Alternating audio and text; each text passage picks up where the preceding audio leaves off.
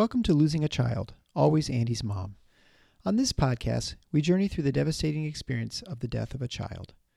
Grief is seldom discussed openly in our culture, and the death of a child makes people feel even more uncomfortable. We approach the topic openly and honestly, speaking to people who have lost loved ones and experts who help care for them. Whether you are a parent experiencing loss or someone who wants to support another going through this tragedy, this podcast strives to offer hope and help.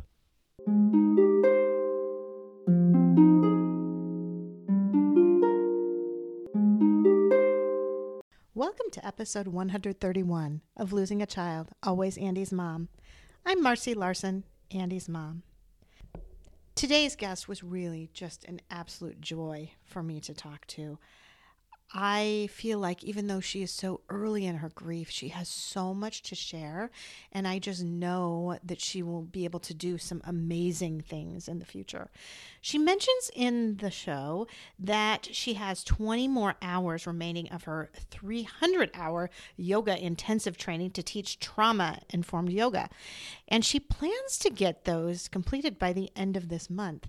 So she would like me to let you all know that she loved to be able to hear from listeners and connect to them, especially those who are dealing with someone who's experiencing challenges associated with addiction or suicide, other mental health disorders. She would just love to connect with them. To connect with her, just visit her website, Jamie's fitforlife.com. So J A M I S fitforlife, all one word, dot com because of that, I'm going to start something new. So I've been thinking about doing this for quite a while, but Jamie is really the perfect guest to kind of practice, I would say, this and see how it works. So, what we're going to do is this next Tuesday at 2 p.m. Eastern Time, we are going to have a little live stream on Facebook Live and my YouTube channel where we are going to have a little question and answer session with Jamie. So we're going to just have a little follow up conversation, and then anyone who wants to come on and ask Jamie questions, ask me questions, it'll just be great. And it may be five or 10 minutes and may go half an hour. I'm not sure. It really just depends on what kind of interaction we have. So, anyway, keep a mind of that when you are listening that this next coming Tuesday, which will be March 22nd at 2 p.m. Eastern Time, go ahead and log on to my Facebook page or my YouTube channel and listen to us and bring any questions you have for Jamie or for me. So, we're going to see how this goes, and I may continue doing this in the future with other guests as well. Again, to stay updated on events like this, certainly sign up to get email blasts from my email, and you will be able to get any blog information I do or any other information to come out. You can also see wonderful pictures of Judson and the other guests with the link that goes directly to the podcast. Also, make sure to email me. I love hearing from listeners. If you want to be on the show or have a topic that you want Gwen and I to discuss, you know, just any kind of information, I just love to hear from people. So go ahead and email me at marcy at andysmom.com. Uh, so for now, just sit back and listen to Judson's mom, Jamie.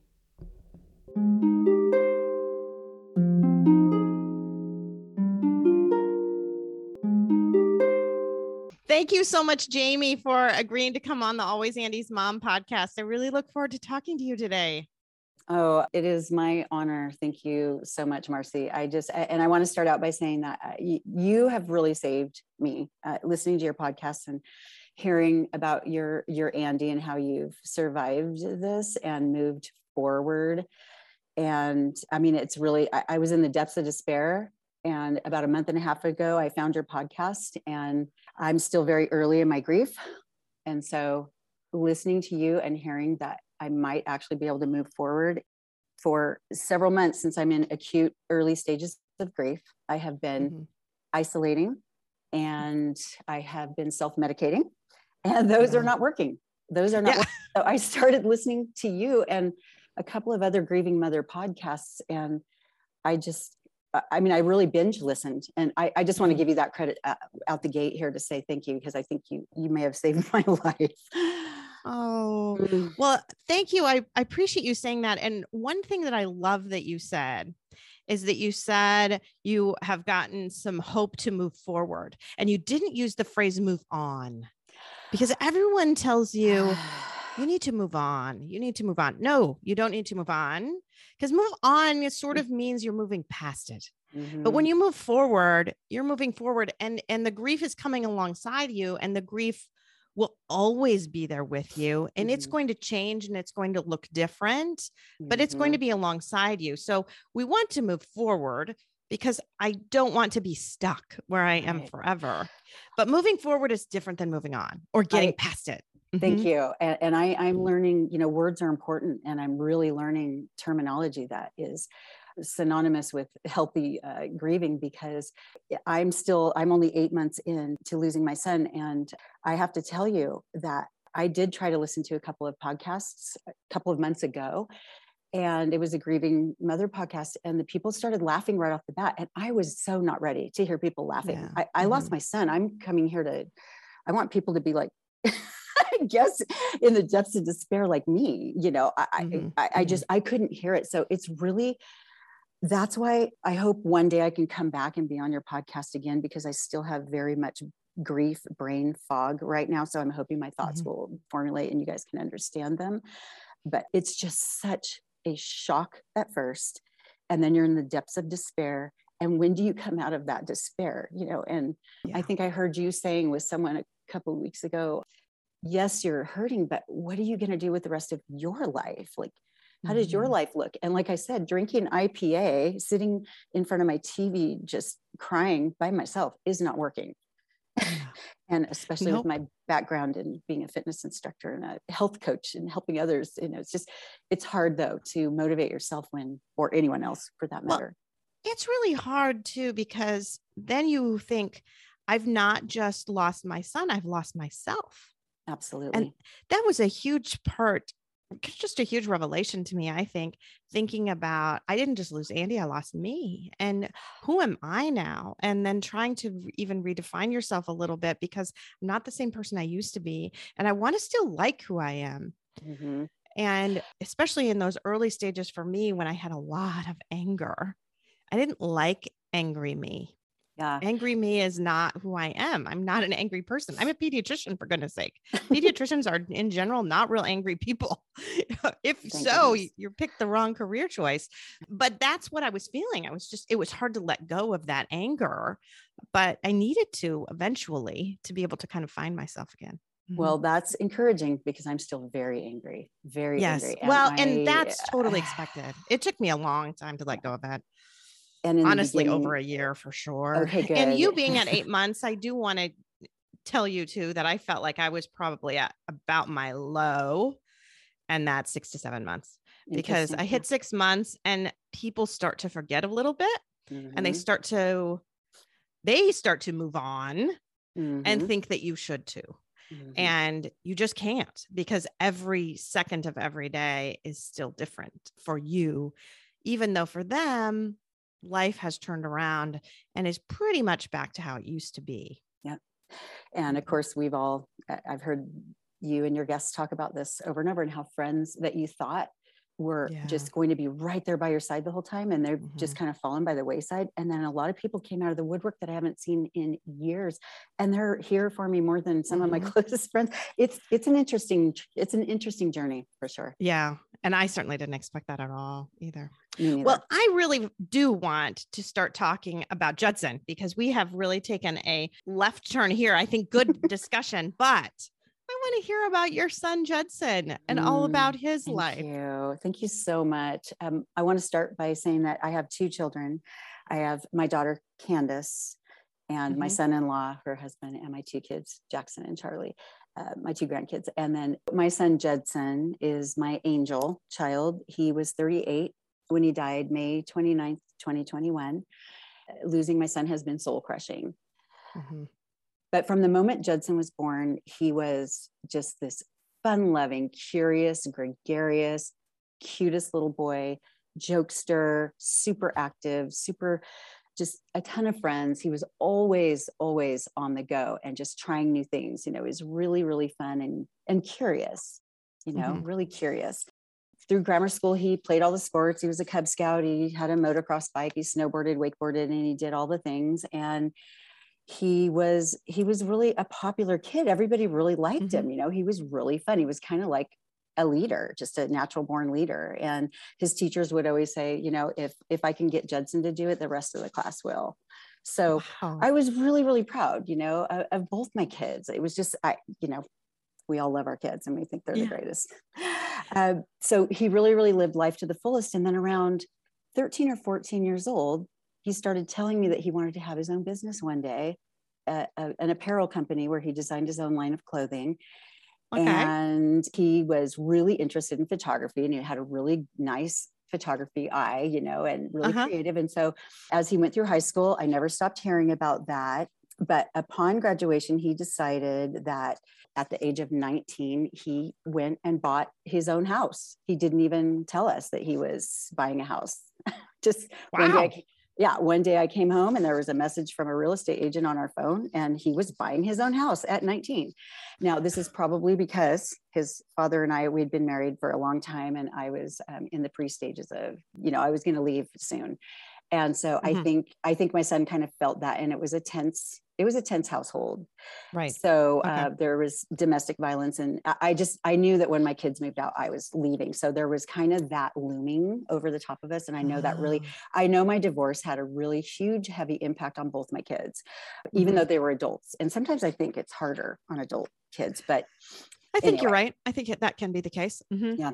Because they're not around enough to see. Mhm. it, it just you know we were the our house was the hub for friends family everybody and then that kind of got you know it to, well it totally changed so he bought his house and then he decided he wanted to be a firefighter and he went to shasta college firefighting academy in redding california he graduated at the top of his class and when it came Uh-huh. time for the master of ceremonies to give out the awards he would name the characteristics of the person and then name Uh-huh. the person and he Uh-huh. was talking they were talking about the leadership award and when they started naming the characteristics, I was like, oh, it's Judson. And sure enough, Judson got the leadership Oh. award. I mean, he was just, and then he immediately got hired by Cal Fire Mhm. and um, he just excelled. He excelled at Cal Fire. He had so many great friends. He had this amazing uh, he was like a rising star and i would hear stories from his captains I, I i've i've got so many so many notes and letters from Judson's performance and how he was just always an overachiever. He was happy to help. He was the best friend. He was in more firefighter weddings, either as the ba- best man or a groomsman. I mean, he was just, he was that guy, you know, that Yeah, shining yeah. star. And he was really, really great at helping people with the dirtiest jobs. Like there was nothing he couldn't do. People used to call him MacGyver. And he would also have this, like he was always looking for kind of a thrill too. You know, he bought a street bike for a while and was racing around town. I was like, oh, that as a mother, that's really hard. But he also had this real soft side. He was very sensitive also. Uh-huh. So he was a real, you know, he's like, let me jump into that fire. But he also was a very sensitive soul. And as a matter of fact, his niece and nephew, he would read them bedtime stories. He was so loving with them. And he would, you know, keep them up past their bedtime and make forts and, you know, and, and he could build fun a- uncle. Oh, he was, he was, they, they loved him. And he was that guy that, Hey, let's go build a tree fort. And he would build a structurally sound tree fort in one day. You know, I mean, he was just incredible. Yeah. And so, and the year after firefighting, he got married. And so then 10 years goes by, right? Mhm. And I noticed there was something there, you know how you can look back, hindsight is 2020, Yes. and you can go, huh. So there was just, I just want to throw that out there. There was just this kind of like, oh, is everything okay? You know, kind of thing. And in 2013, Judson joined a startup company. He moved to New Jersey for a minute. He was traveling all over the country helping this startup company um, launch this software, and he loved it. And then he moved back to California, and that's when he started his photography business, wildly Okay. successful. And then he opened Maltese Militia, which was his firefighting apparel company. that Really? dreamed- yes. And the kid And was he still working as a firefighter? Or no, he not? ended up quitting because Yeah. he was doing so well. He kind of he got to a point where, you know, he always said his dream was to be his own boss. Right. And he loved it. He said, he told me it was really hard to leave, but Yeah. he stayed friends with all those guys and they actually, you know, they helped him as much as they could with, but they were all starting their families and everything. Now, the part of this story that I didn't tell you is Mhm. that 2006, the year after he graduated from the fire academy, remember I said he got married? mm-hmm. Well, six months into that marriage, his wife cheated on him oh, and they got divorced, and he was never the same after that. yeah.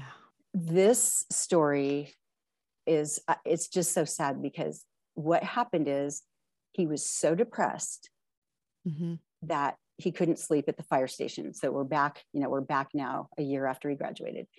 And he's working for CDF, I mean, uh, CAL FIRE full time. He couldn't sleep because he was so Mhm. depressed. And they're at the Yeah. fire station and he couldn't sleep. And then when you finally would fall asleep, if a fire bell went off in the middle of Yeah. the night, they couldn't wake him up. And they literally had to like kind of throw him in the truck and he was slowing them down. And then he'd kind of finally wake up on the way there. And so his captain, who absolutely loved him, said, You need to get help. Right. So he went to the doctor, our family doctor, who had been our family doctor since my kids were born. Mm-hmm. And this is circa 2006. And my my son said before I was even done talking, he was already writing on his prescription pad Adderall to wake you up, Ambien to put you to sleep, and an Oh, antidepressant. And there was one other. So this cocktail Oh, of no. drugs. Okay, now this, I did not know this. I only found this out after what happened. Remember, I said there was kind of a uh during that 10 years. I was, I started to go, where's my gregarious, fun loving, like, where's the sparkle in your eye? So I don't know that he had become addicted to Adderall. And I didn't know anything about Adderall. I did not know how highly addictive it is and how if you continue to take it over a long period of time especially you know you, of course you build up build up a tolerance and then you need more and then you run out before you know your prescription is due again. And so maybe you start seeking out other things which is exactly what happened to my son. And now we're in 2015 his business is wildly successful. He moved his shop he had to move it like three times just for uh, we don't even need to go into all that. But he finally landed a really awesome shop that he could really crank the workout in. Unfortunately he was so wildly successful that he got behind on orders and he couldn't keep up Mhm. now he's already addicted to adderall which i did not know i just knew he wasn't quite my same judson but didn't know Mhm. and then in 2016, I started noticing these just weird behavior changes. This guy who could work everyone under the table started kind of sleeping longer. He was getting home really late. He was sleeping longer. Now he owned his own home and he had rented it out. So he, since he had renters, he stayed with me for a while, which is, I was really able to go, whoa, this Yeah. is crazy behavior. I started noticing things were starting to appear in my my yard. I had a big barn and you know it had just uh, I had a small winery, I mean not winery but vineyard and so I had just like some vineyard items in there and a lawnmower and you know just rakes and shovels and then i started noticing like stuff was appearing junk. I was like, Judson, what is all this stuff? You know, it's. I mean, it is junk. And this behavior and then he just started getting he would be angry he would be mad if i questioned him we couldn't sit down and have a conversation and then one year later 2017 march of 2017 you could have pushed me over with a feather marcy that's when i found out he was a full-on meth addict. It had started the year before or i guess a year and a half before where he was so busy and wildly successful and staying up all night trying to finish his pro, you know his orders. He started you know people started getting mad because he wasn't getting done in time and then he was having to refund money and now he was making so much money and now it was going down down down. So he started borrowing money from me and then when i found out this happened i was like oh no not my son not this family you know because we think it happens to other people right and so I shut down. I had a, a very successful personal training and coaching business, uh, health coaching business, and I I literally shut it half down. and just spent most of my time helping him researching addiction, researching Adderall, looking at all the side effects of Adderall and how meth, you know, it, it's kind of like what the opioids are to uh, heroin, right? Mm-hmm. Mm-hmm. Adderall is to meth. It's you get the same one is a downer, and Adderall yeah. and meth are uppers. And so for him to be able to stay up, he needed that upper. Plus, he was already addicted to the Adderall, which I didn't know, which is why. That's so crazy to me that somebody just prescribed Adderall just to help you wake that's up. It. That's like that's insane. I don't mm-hmm. understand yep. that. Like, mm-hmm. I mean, I I put kids on it that have ADHD, obviously, and then we make them sign a contract. You don't sell it to anyone. You don't do anything. You don't like this is for you because your brain and the way it works needs it to get it back to kind of a normal state. Right. This is not for somebody with a structurally more typical brain, you right. know, to use as an mm-hmm. upper because I, it it does have addictive qualities that can be used unfortunately. Right. So yeah. that just it appalls me that a physician would give this to a firefighter who can't wake up. Like I don't I don't understand that, especially in the state he was in. You send him to therapy. you know, I mean this is where I really wish I could go back and do things over. I mean, we can always I wish I wish I would have done things. Of course, I didn't know, but Marcy, I have to tell you, speaking of this family doctor, when my son and I were finally able to talk about this when I was helping him through mm-hmm. his addiction, or at least I thought I was helping him. What I was really doing was enabling him. But when we were able to have a heart to heart talk, and he was really telling me this story, he said, Mom, he was known as the Adderall doctor to all. Oh. He said, he said one um, gal that he had dated after he got divorced, she was like, Oh, yeah, he's the Adderall doctor. And he talked to a few, you know, the firefighter. It's a, it's like, oh, they knew to go to him and it, it really oh. made that's part of my anger right there yeah for sure you know i can see that absolutely i can see that oh 100% so as the mother of an addict and any mother out there who has gone through this knows exactly what i'm talking about your life is turned upside down you are insanely crazy you are constantly you never stop worrying and mm-hmm. thinking am i going to get yeah. that phone call what's going yeah. to happen Mm-hmm. And so, um, after two years of trying really hard to help him, giving m- my money to him, and I, I'm not a wealthy person anyway, and I was doing this all by myself. I cashed in my retirement because I helped him to catch up on back rent. And he, you know, when you own a business, you're you're constantly um, creating new vendor i mean you have all these vendors you know to pay off. And i so i i started helping with that. And then i started borrowing money from friends because i just knew that my son my rock star firefighter entrepreneur son successful was mm-hmm. going to get through this. I just yeah, i believed that with everything i had. And unfortunately i was going down right alongside him mentally spiritually financially. And i just kept having hope. I just kept thinking oh no this, he's going to turn this around. And the bad part eh, this is something else that i'm kind of angry about is i don't know if i wasn't looking in the right places or whatever but i was listening to uh, addiction podcasts at the time. I was calling anybody that i could that i researched and emailing and talking and i to people who were either former addicts or they ran addiction recovery centers mm-hmm. and i kept getting the same information. Oh, they just need to hit rock bottom. And okay, they, you know, they're just making, when they finally make the choice that they want to be better. And I'm like, now I know that that does yeah. not work.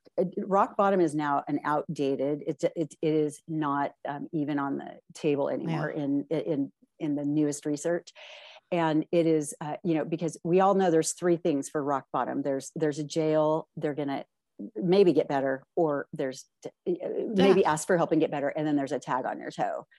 Right uh, uh, right. right. That's that's the scary idea of letting them go to hit rock bottom because rock bottom you don't come back a lot of Thank times. You. i mean sometimes they do.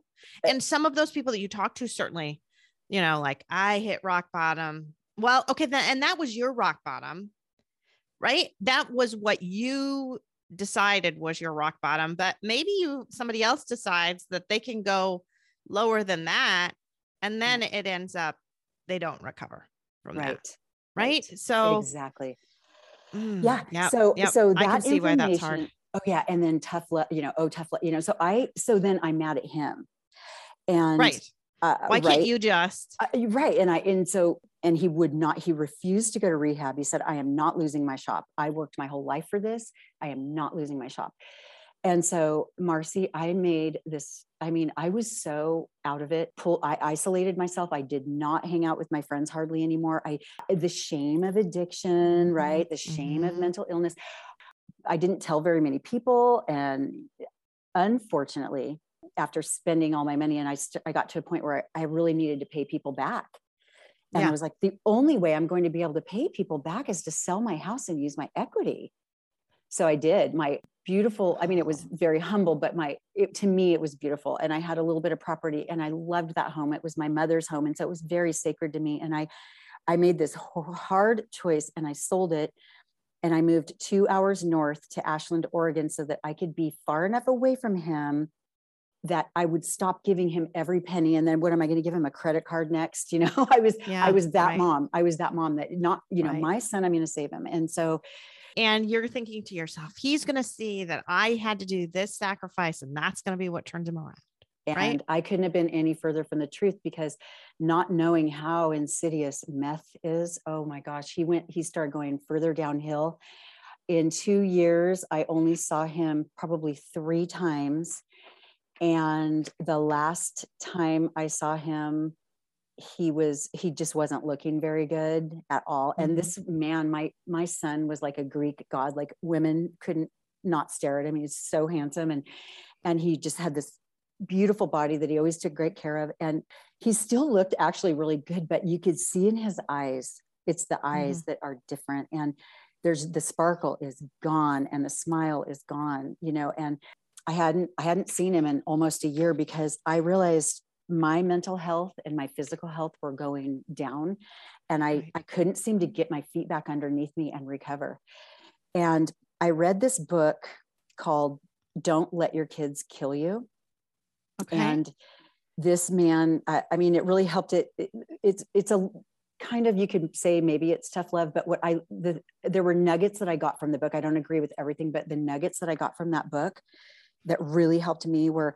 do not be mad at the child be mad at the drug. Mhm. be mad at the drug. And so i was like okay so i i called my son. I had tried to reach out to him many times but he was really really mad at me and wouldn't talk to me. And finally so he died on may 29th on may 25th we finally talked. We talked for an hour. It was a great conversation.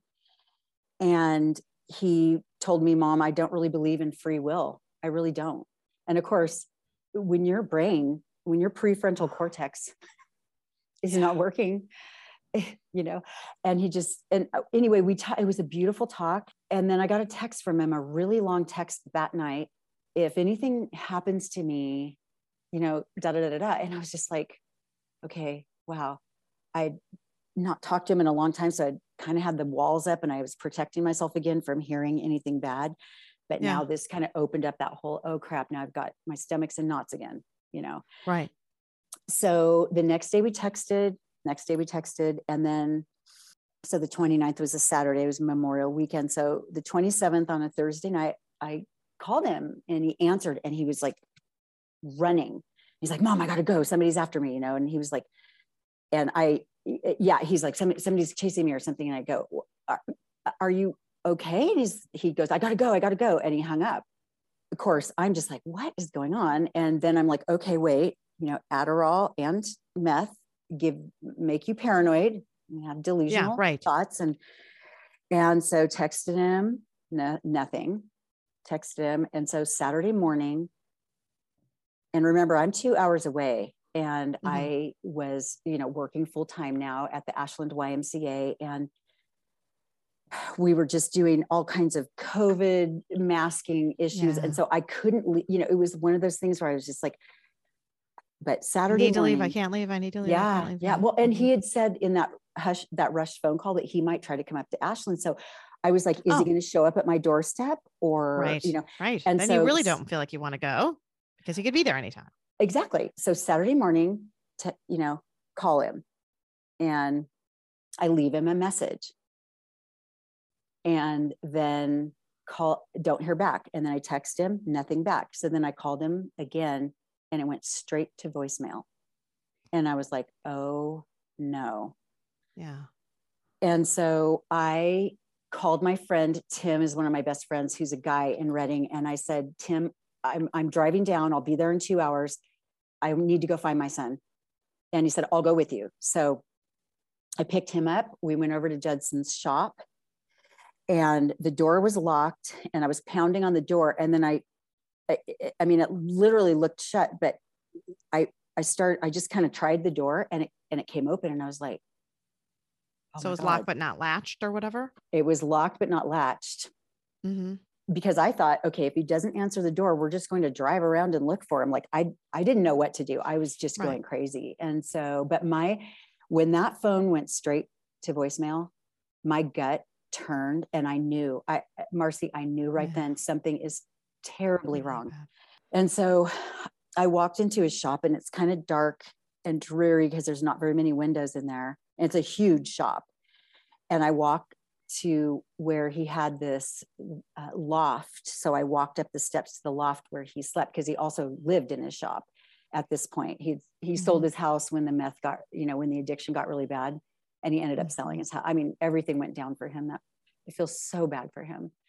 Yeah. And so I walk in and I I walk up to the loft and I was like, you know, walking up the steps really slowly because as I crested the top, I'm like, please don't let me find him dead up here. Please don't let me find him dead up here. And I, I forgot to mention that when when I walked in the door, when when I when that door opened, sitting on a shelf right by the door was his cell phone and his keys. And I'm like, that is so not. He doesn't do that. He's never not with his cell phone ever.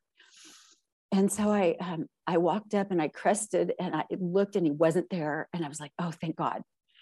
So yeah. I walked back down the stairs and I turned the corner and I had, you know, two choices. I could go back out the door because I was yelling and he wasn't answering. And then I, his bathroom is in the very back corner.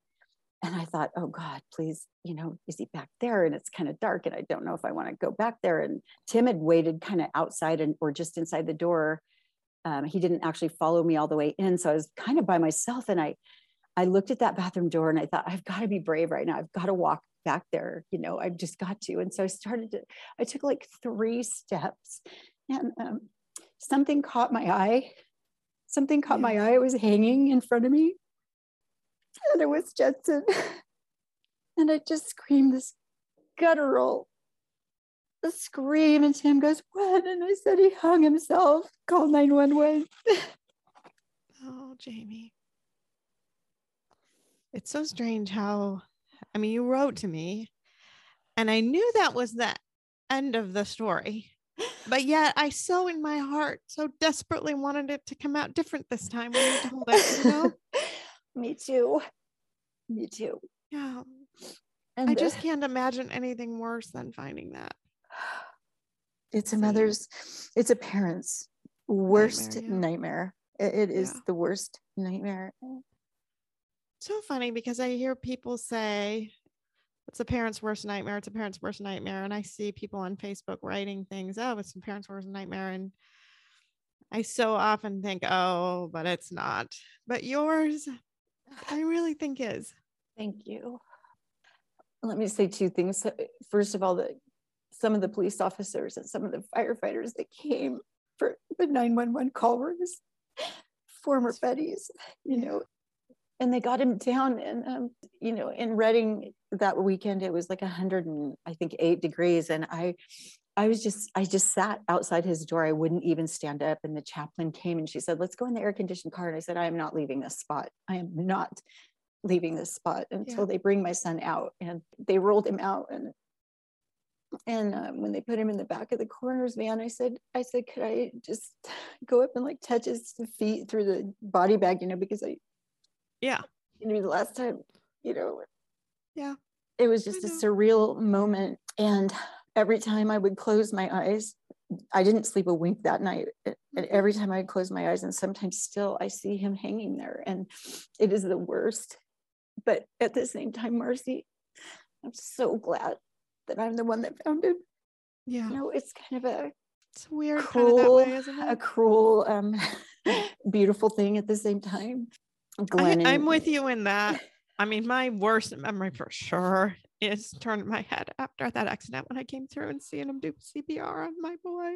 Oh, And mercy. I'm just like you that I would close my eyes, I would try to sleep, and that's all I could see. I could just see that scene again and again. And I do tell you that that does get better, that I don't see that as much anymore.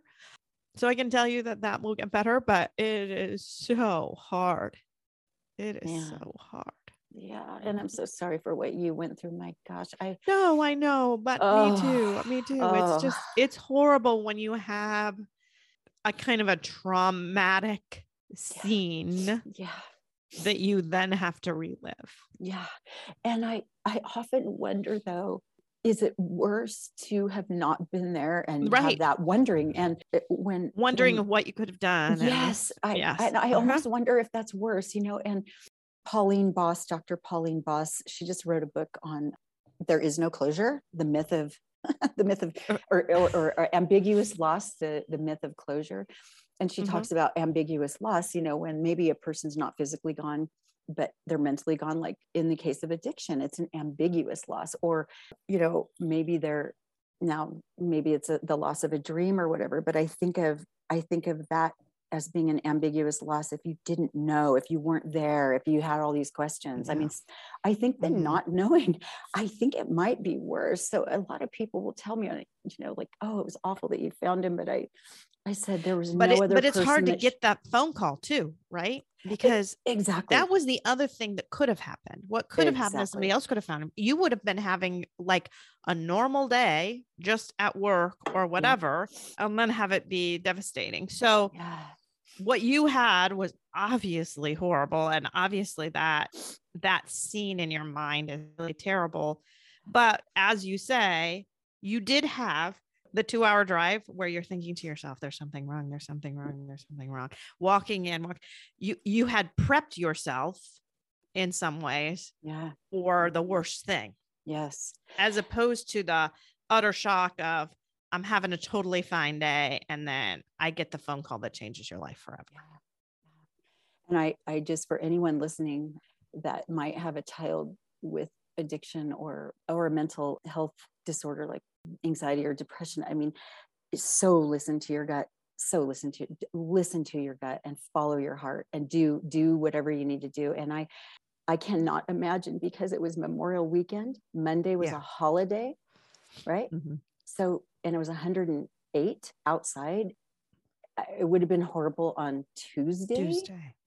Yeah. if the business owners next door i i cannot imagine. And so and the beautiful part about me trusting my gut and really is that when my daughter and i got to go see him before they cremated him they allowed us to go in and see him and he looked so beautiful marcy. They did such a beautiful job because his face is beautiful and he was covered from the neck down of course. He had these beautiful strong cheekbones and of course his beautiful blue eyes were closed but he had these beautiful lips and strong jawline and he just he just looked like he was sleeping and they his lips were just in this almost a little teeniest bit of a smile just uh, just not a smirk not a smile but just almost a little bit to where you were like oh he's at peace you right, know, right. and- Peaceful. Right. That's what I was thinking as you were saying it. I thought. and we peaceful. both my daughter and i both gave him a kiss you know so i i got to do that and i his his funeral was standing room only and they brought a fire truck and you know they just gave him his friends talked and it was amazing. It was an amazing tribute to his life and right now i mean I, i've shut down my um my fitness business for now and i i put up a um picture uh, of me uh, looking at all the pictures of Judson and I on my page and I just said, you know, I, I'm I can't I'm in the depths of despair right now. I can't train anybody right now. But what my dream is is to do something like what you're doing and help people because Mhm. I really want to shine a light on this the way that we see people with mental health issues or mental health diseases and and and addiction and trauma and and suicide you know and so many people used to say suicide was such a selfish act but my god when you are on um, Yeah. under the influence of a drug that was prescribed by your family doctor and that you become addicted to that there's a point where you're not thinking clearly it, it- Oh, it's not your it- fault it's the drugs No, no, no. The mental state is just not what it should be in that moment. It's not. And there's no, you just can't put blame on yeah. people. I just, you just can't. You can't. You, Mm-mm. we don't know what's going on in other people's heads. You never know what's going on in someone else's head. But you know, in that moment for him, he was just feeling such tremendous pain. He's not thinking Mhm. about tomorrow or next week or anything else at that moment. right and and i've been really soaking up even more information about meth and adderall and there uh, there's a lot of research out there and there um, is a gentleman that just wrote the least of us and he's been he's an investigative reporter and he sorry i can't remember his name but he he has been uh, studying this drug culture for a couple decades and he said in about 2013 meth changed because as uh, we started the us and canada started shutting down the home labs for meth that were, that were blowing up neighborhoods and all of that Yeah. back back in the early 2000s they started a campaign to shut down these labs well as soon as those labs started to shut down they did see a fall in meth addiction and then in mm. 2013 it starts spiking again because the mexican cartel starts bring manufacturing it and bringing it over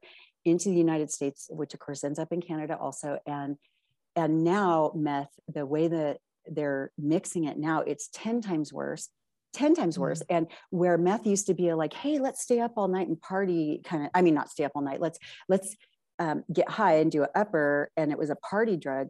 Uh, After 2013, now it's an isolation drug.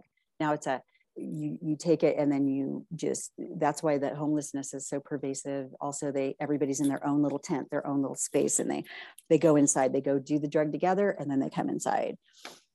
It's mm-hmm. maddening and it's just to think that every every time i pass a truck or a car i'm like are you the person bringing the meth in? You know who are i mean Yeah. is it is it and no particular car you know i'm not not judging any like like because we all know that uh, the drug uh, drug dealers make a lot of money so is it is it a big truck is it a small truck like it, Yeah, that's funny because uh, you saying that it made me think back to those early days after. So we were hit by a white BMW, and I hated seeing any white BMW ever. like any white BMW was oh. like I wanted to, you know, knock out the headlights, and obviously it wasn't the car, right? That car was totally destroyed. It wasn't. But in your mind, you get so you get angry at objects sometimes in an Mhm. irrational way. And so for you to be looking at trucks like that could be the one. I totally get that. Only yours is just a little more universal. At least I had it only a white BMW, but well you know i i say truck meaning like a big you know semi truck like do you have like lots of drugs in there or do you have amazon in there you know right, right. You don't And- know. and i think about when i moved up to oregon and i was constantly going back and forth through the border uh, Uh-huh. of california and oregon it's like hey do you have any fruit nope okay bye you know you you you, go through this checkpoint and there there's no i don't know i mean i'm sure they if they suspect something they pull you over but it's just it would be really easy to Yeah. and, I don't know how that would be problem, right? regulated. I- you know, I don't know what the answer is. I'm not, I don't pretend to know what the answer is, but I, I just know that I think it's the, frustrating too, isn't it? It, it is when you don't know the answer, when you feel like this really horrible thing happened to me, and I really desperately want it to not happen to someone else, right? Mhm. Because you are, you're desperately not wanting it to happen to someone else. Look, but I can't really do anything Mhm. Mhm. to help prevent it from happening to somebody else. Exactly. That's so hard It because that's really not what you is. want Mhm. for sure. Yeah, I know that prevention. Yeah. Education, teaching kids in school, and I know their uh, Angela Connect is is working on a, a curriculum to uh, bring more awareness into the schools. And in one of the meth articles that I was reading um, up in Canada, they asked kids did did the dare program work you know they would they would go interview kids Yeah. seven years after dare so they're now they're like 21 and they said no not Yeah. at all. It didn't do anything I was going to say there's been plenty of research showing that the DARE program did nothing at all. and that was uh, okay and so they said what is helping is this storytelling and Yes. real world examples of people like us who have well i shouldn't say us you've lost your child i'm sorry i meant us because we're we're yeah, we're yeah, grieving right. mothers but people who lose these and i think every human being is beautiful wonderful amazing you know i, I just I, we Yeah. all we all deserve a right to be here and to live and and so i don't But I think you're right. Emotional storytelling is so much more powerful. mhm. It is powerful. It, it is. Every time I drive by a homeless person, I just look at them and I go, God, what happened to you? What happened? You Yeah. know, it, it, they say the opposite of addiction is connection and needing help. And I really wish I had, I really wish I would have manhandled my son. I wish I would have gotten his firefighter buddies together and just said, okay, we're forcing you into rehab because he wasn't going to go to rehab he just wasn't going to do it i'm not going to leave my shop he was so stubborn and he was his he had a lot of pride because he had early success in life and Mhm. you know and he had a huge retirement i mean I, I can't believe how much that kid saved and he made so much money on his business and it's all gone. And then he was borrowing from me too. It just it's just unbelievable the way that drug affects the brain. And they really think when they're under the influence that they're right and that Absolutely. those garbage type objects that they bring into the home or into the you know garage or start they start collecting things. And i spoke with a high school friend who he told me he was addicted to meth for like two years and he said oh you see an old toilet seat and you're like oh i'm going to fix that and he said you go dumpster diving and you grab things and you're like because in their brain the drug has this effect on them that makes them think it's valuable yeah, and that it's they can do all this stuff and they'll be Yeah. able to do all this. Mhm. Mhm. hmm So I, a year before he died, um, knowing that all of my research showed that a holistic approach to healing um, addiction, just like healing anything, really, it's all the Yeah. same. You know, great nutrition, great sleep, and yoga, exercise, meditation. And I've been a fitness instructor my whole life, but I was cardio kickboxing, you know, Mach two with my hair on fire never wanted to slow down, hated yoga. So a year before he died, I was like, okay, if yoga is a healing modality, I am going to learn how to teach yoga. So I did the 200 hour certification.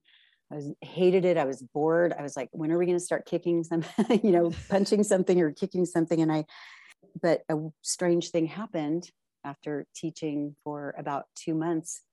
I started just one day I walked into my house and I was like, oh gosh, I feel good. Something, you know, and even I'm still suffering because Judson's still an addict and I was still in that place, but I was like, oh, it's the yoga.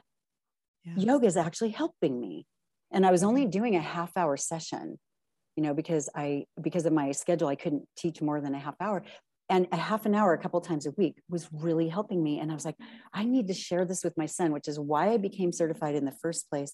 And I'm really sad that I never got the opportunity to do that you know Yeah. to share it with him not that he would have done it but it was my it was the one thing that i could do you know how am i going to how am i going to make any sense or make anything good come of this thing that i've gone through with my son because watching your child suffer is the worst thing in the world you know they say you're only as Mhm. happy as your saddest child right and i my my dream you know once i can get my brain i mean you can probably tell my brain is just still all over the place but once i can get myself to where I feel like I can function again. That's my dream is to turn my website now into um, like what you have been do- done with Mhm. Andy's mom and Mhm. Help grieving parents and help people to get through this addiction journey. Oh my gosh. Yeah. I, I do want to bring up that you made a really good point. You know, people come to me, bring their kids to me when they've been to counseling and they say, we need to start on some medication, you know, an antidepressant or anti anxiety medication. And I always say to them, I hold up my hand and I say, I can give you medication. This is one fifth of Mm, what you need to do. This Mhm. is only one thing because this is not going to make you better. This could get you from here to here, but it's not going to get you to here. So I need you to continue going to counseling or start counseling on some people that haven't, because I won't put anyone on medication who's not in counseling. And you need to get good nutrition, you need to get good sleep, and you need to get yourself moving and get some Nice. exercise. And you have to do all five. And if you don't do all five, like you're we're not going to get you where you need to be. So I think that's important. And and I'm glad to bring it up here because I do want people, and I think even in a grieving community, which I've not been doing the best job myself, I have to admit this, of looking at my hand and making sure I'm doing everything that I should be doing because Amen. I I sh- I need to be looking at my nutrition more. I need to be moving more. I need to be doing all those things more. But thinking back on that's what you want to think to yourself that even if you are really doing poorly and you are on some medication, think of that as 20% of your treatment and not 100 Mhm. because if you start thinking of it as 20% of your treatment, I think you will be in a better place than if you think that medication is going to get you the whole way. that's brilliant and and isn't it interesting that it's not just it's not just the holistic approach for depression or addiction it's just No. life in general and happiness and uh, diabetes or or whatever the ailment is really if you can have you know those five things and even maybe if you don't need the medication adding Right. meditation meditation instead of medication or, right, or right, add- right. you know That- that's just- good too, because right? Right? now I'm not on medication, so I got to say I'm, I'm back to four. So if we want to move meditation in as my There I you love go. it because it gets me gets me using the hand analogy again. and so and and i think something that really gets people stuck and i know we're, we're getting close here but i I- is with fitness and i found this eh, being a health coach for for so long a couple decades is that is that people think okay i have to exercise for an hour or i have to meditate for a certain amount of time or i have to do an hour and a half of yoga to benefit and it's simply not true you can do so much in five minutes and that's where i recommend people even start if you're just beginning you know i mean Yeah. we had we had to you know roll over before we learned to crawl and crawl before we sat up and sat up before we walk and you know, Uh-huh. walk before we read you know it's the same thing with anything new that you do and i decided to do a trauma informed yoga certification and so i started that um, to also help people uh, this is before judson died also and i only have 20 hours left and when he died i just keep putting it off because i don't want to get in front of a camera because my 20 hours remaining are to teach yoga classes um, and that will be free to the public so that will go on my website when when i finally get the wherewithal to do it i don't know when that will be Yeah. Well, I know you will.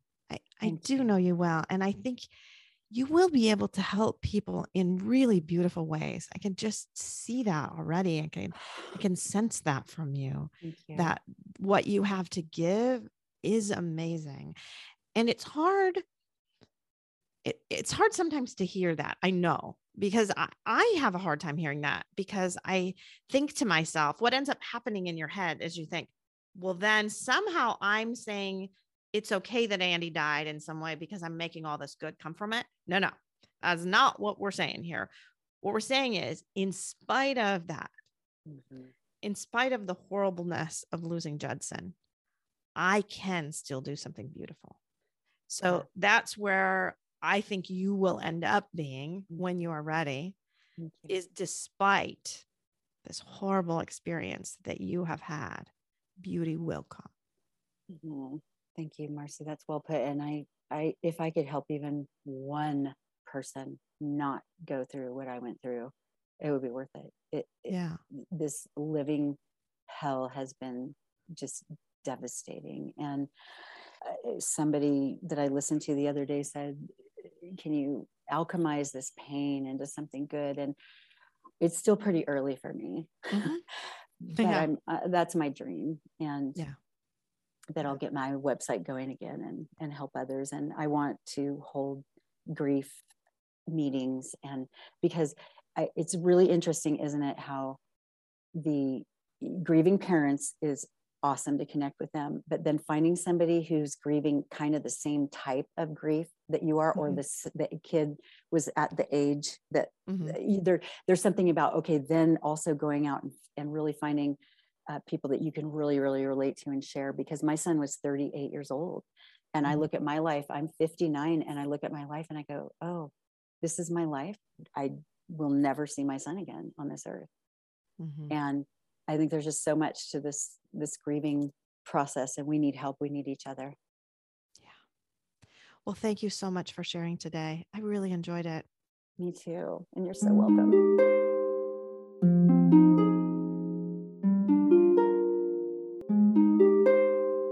Thanks for listening.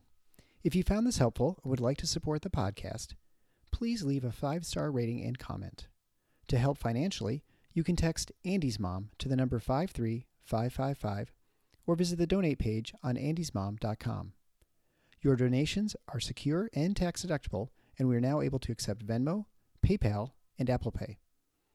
Always Andy's Mom is a registered 501c3 organization and can receive donations through smile.amazon.com, Thrivent Financial, and Benevity, amongst others. Marcy loves hearing from listeners. Please feel free to reach out to her via email at marcy at andysmom.com.